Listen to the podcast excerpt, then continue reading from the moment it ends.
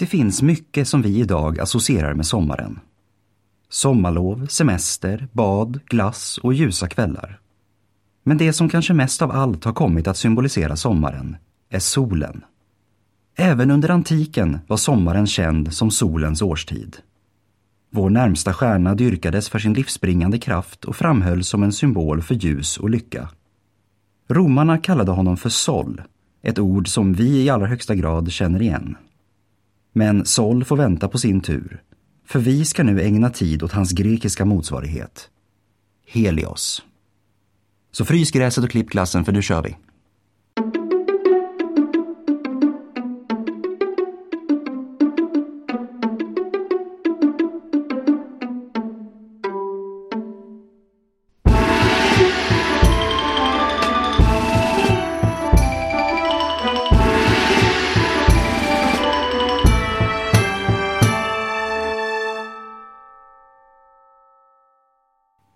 Hej och välkomna till Podius Castus, en podd om antiken.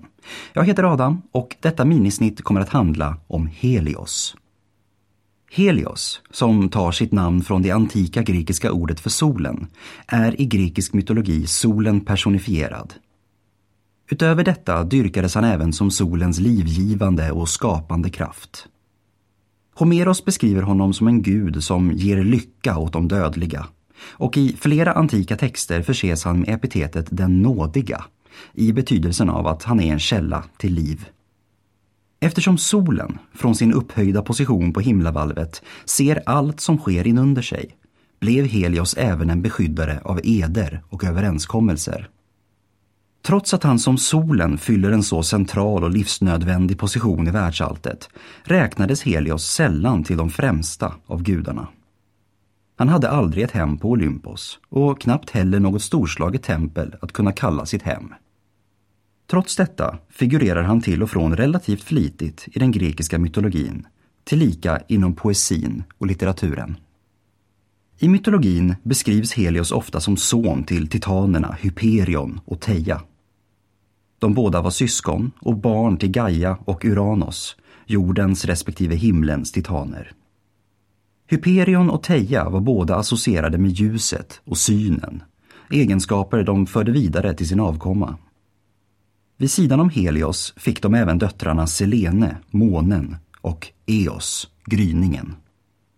Inom konsten avbildas Helios vanligtvis som en vacker ung man, krönt med solens strålande krona. Han står allt som oftast i sin vagn, tillverkad av Hephaistos, smidekonstens gud, i solitt guld. Vagnen är förspänd med 4 urstarka hästar. Helios hästar fick över tiden namn som på olika sätt var kopplade till eld, ljus eller himlen. Deras namn varierar över tid och mellan författare, lite grann som jultomten och hans renar. Den romerske poeten Ovidius förser dem dock med följande namn: Pyrois, den eldiga; Aios, han som vänder himlen; Aithon, den flammande; och Flegon, den brinnande. Varje dag manar Helios på sitt fyrspann från den östra horisonten till den västra. I den yttersta västen, bortom Hesperidernas trädgårdar, störtar han ner i det världsomgärdande havet, och under nattens timmar färdas han genom vattnet tillbaka österut. Den grekiske författaren Athenaios beskriver hur Helios vid solnedgången klättrar över i en gyllene kopp, och att det är med denna som han sedan färdas i från västern tillbaka till östern. Ön Rhodos var ett viktigt centrum för kulten kring Helios, och en av endast en handfull platser i den grekiska världen där Helios faktiskt hölls som en av de främsta gudarna. Den grekiske poeten Pindaros förklarar varför just Rhodos blev en så viktig plats för Helios. En gång för länge sedan, när gudarna delade upp världen mellan sig, var Helios inte där.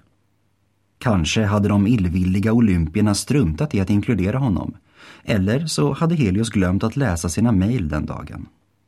I vilket fall som helst gick Helios till Zeus för att klaga. I ett osedvanligt infall av trevlighet erbjöd sig då gudarnas främste att göra om fördelningen. Men Helios vägrade gå med på detta. Den allseende hade nämligen sett en ny bit land stiga upp ur havet, och Helios bad istället om att få denna ö som sin egen. Zeus, som uppenbarligen hade vaknat på rätt sida den dagen, gick med på det. Helios döpte sin ö till Rhodos efter sin älskare, vattennymfen Rode.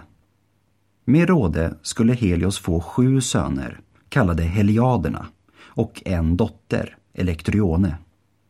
Heliaderna blev öns första härskare, och de utmärkte sig som kunniga astrologer och sjöfarare. Ur handelssynpunkt hade Rhodos ett mycket gynnsamt läge. Ön låg vid den punkt där 2 urgamla handelsleder korsades. Den ena gick från det östra Medelhavet mot Grekland och Italien. Den andra från Svarta havet mot Afrika och Egypten. Ön var berömd för sitt fina vin, vilket såldes i stora mängder. Inkomsterna spenderades på spannmål som man sedan sålde vidare i den grekiska världen. Detta gjorde att Rhodos blev mycket rikt och en maktfaktor i det östra Medelhavsområdet. Öns största stad, som också hette Rhodos, var till ytan större än Aten och hyste inte mindre än 4 hamnar med plats för både handels- och krigsskepp. Staden styrdes som en demokrati, men dominerades av de rika handelsfamiljerna. På Rhodos hölls årligen festivaler och spel till Helios ära, och ett av den antika världens 7 underverk, Kolossen på Rhodos, var en gigantisk avbildning av solguden. Vi vet nästan ingenting om hur Kolossen såg ut eller var den stod uppställd, och precis ingenting finns idag kvar av statyn. Dess historia tar sin början under den serie krig som utbröt till följd av Alexander den stores död. Mellan år 305 och 304 före vår tideräkning belägrades Rhodos av den beryktade statsbelägraren Demetrios, son till Antigonus. Men Rhodos höll ut och Demetrios blev tvingad till reträtt. Helios hade skyddat sin ö och var därför i behov av en lämplig gåva. En kolossal staty utan dess like. Det råder osäkerhet kring exakt när kolossen stod färdig. Men med rätt god säkerhet kan vi säga att den stod färdig senast år 280 före vår tideräkning. Arkitekturmässigt var den ett riktigt monster, omkring 30 meter hög, vilket ungefär motsvarar Frihetsgudinnan på Liberty Island i New Yorks hamn. Den var utan tvekan den högsta staty som konstruerades under antiken. Utvändigt var kolossen klädd i brons och invändigt bestod den av ett skelett i järn och sten. Men den fick bara stå upprätt i drygt 60 år innan den kollapsade i en jordbävning. Det fanns planer på att återuppbygga den, men innan planerna kunde omsättas i verklighet rådfrågade man oraklet i Delfi. Det var ju trots allt en gudomlig avbild som hade kollapsat och man ville inte ta några risker att förarga gudarna i onödan. Oraklet lät förkunna att det som ligger bra ska man låta ligga. Och så blev det. Den kollapsade kolossen fick ligga kvar där den rasat, något som var helt unikt i den grekisk-romerska världen. Trots sitt kollapsade tillstånd, eller kanske tack vare det, blev kolossen snabbt till en populär turistattraktion bland antika resenärer.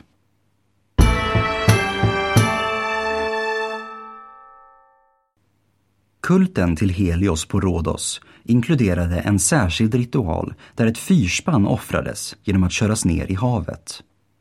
Det är möjligt att denna ritual speglade den kanske mest välkända myten som inkluderar Helios. Berättelsen om Phaethon. Och den mest välkända versionen är den som återges av Ovidius i dennes magnum opus, Metamorfoserna. Phaethon var son till Helios och Clymene, en annan vattennymf. Berättelsen börjar med att Phaethon hånas av sina vänner då han berättat för dem att hans far är solguden själv. Vännerna tror att han ljuger och Phaethon söker tröst hos sin mor. Hon uppmanar honom att söka reda på Helios så att han kan bekräfta sitt faderskap. Phaethon ger sig iväg till Etiopien, landet söder om Egypten och Nubien, där solguden har sitt palats. Helios tar emot Phaethon med öppna armar, bekräftar att han är pojkens far och svär vid floden Styx att skänka Phaethon vilken gåva han än önskade. Stärkt över att ha fått sitt gudomliga blod bekräftat ber Phaethon om att för en dag få styra solens vagn över himlavalvet. Förskräckt försöker Helios genast övertala sin son om att ta tillbaka sin önskan, med varningen att inte ens självaste Zeus kunde styra solens hästar. Men Phaethon låter sig inte övertalas, och eftersom Helios svurit vid Styx är han bunden till sitt ord. Phaethon klättrar upp i den gyllene vagnen och viftar med tyglarna. Hästarna frustar och marken skakar under deras hovar innan de lyfter mot himlen. De drar och kämpar för att... Nej, kämpa behöver de inte göra. Någonting är fel. Den vanliga tyngden där bak på vagnen finns inte. Ingen som drar för att hålla dem tillbaka. Phaethon vet inte vad han har gjort.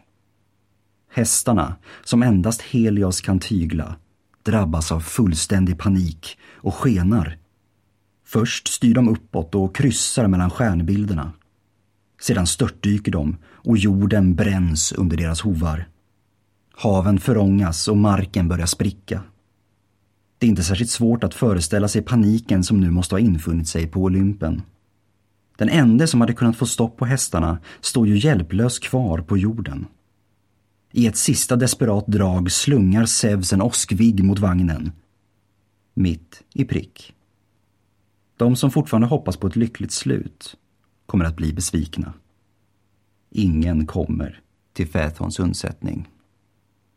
Helios var så förfärad över sin sons död att han vägrade ställa sig i vagnen igen. En hel dag förflöt i nattens mörker innan gudarna lyckades övertala honom att återuppta sitt arbete.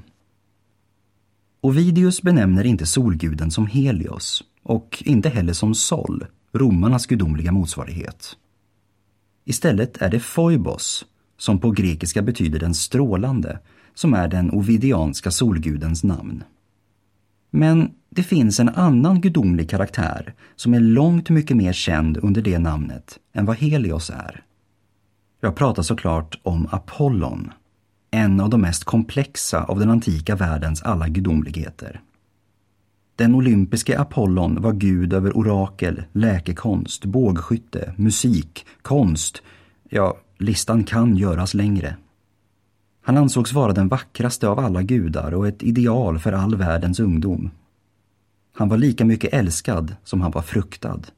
En beskyddare lika mycket som en förgörare. I grekisk litteratur identifieras Helios ibland med Apollon. I de äldsta källorna, såsom hos Homeros, förefaller de båda tydligt ha varit två separata gudar. Men Apollon skulle allt eftersom komma att associeras med ljuset, och då särskilt solljuset. Hans främsta epitet Phoebos, som vi redan nämnt, fick sällskap av namn som Aigletes, solens ljus, och Phanaios, ljusbringaren. Den tidigaste säkra referensen till Apollon och Helios som samma gud härstammar från en fragmenterad pjäs om Phaethon av Euripides, tragikern som var verksam i Aten på 400-talet före vår tideräkning. Framåt slutet av pjäsen, när Clymene beklagar sig över sin sons död, säger hon att sorgens orsak är Helios, som människor kallar Apollon. Denna koppling mellan Helios och Apollon fortsätter att gälla genom den hellenistiska perioden, för att till slut befästas ytterligare av romarna. Det är nu som solen blir Phoebos. Men det ska dock poängteras att trots att den blev vanlig, blev inte sammanflätningen mellan Apollon och Helios slutgiltig. Solguden, Hyperions son med sitt fyrspann, kunde kallas Phoebos, men han kallades sällan Apollon. Och Apollon kunde hyllas som gud över solen och dess ljus, men han fick sällan driva hästarna över himlavalvet. För när allt kommer omkring så fanns det ju endast en som kunde tygla hästarna.